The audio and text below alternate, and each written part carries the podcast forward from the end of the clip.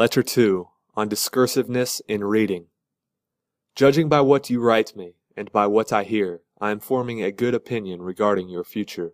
You do not run hither and thither and distract yourself by changing your abode, for such restlessness is the sign of a disordered spirit. The primary indication to my thinking of a well-ordered mind is a man's ability to remain in one place and linger in his own company.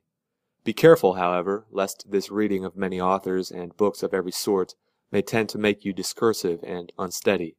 You must linger among a limited number of master thinkers and digest their works, if you would derive ideas which shall win firm hold in your mind. Everywhere means nowhere. When a man spends all his time in foreign travel, he ends by having many acquaintances but no friends.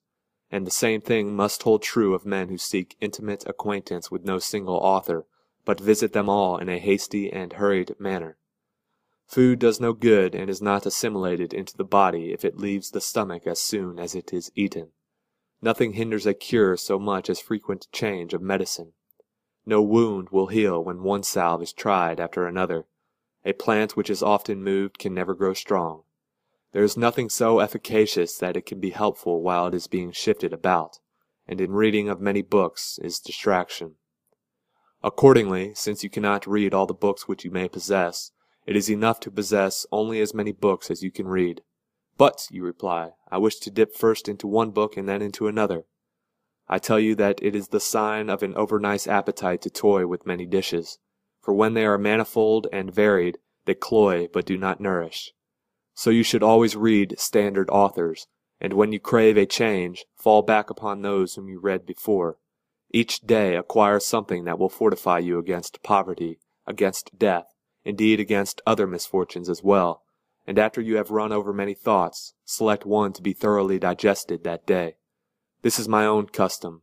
From the many things which I have read, I claim some one part for myself. The thought for today is one which I discovered in Epicurus, for I am wont to cross over even into the enemy's camp, not as a deserter, but as a scout. He says, Contented poverty is an honorable estate.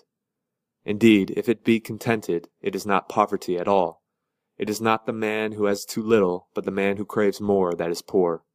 What does it matter how much a man has laid up in his safe or in his warehouse, how large are his flocks and how fat his dividends, if he covets his neighbor's property and reckons not his past gains but his hopes of gains to come? Do you ask what is the proper limit to wealth? It is first to have what is necessary, and second to have what is enough. Farewell.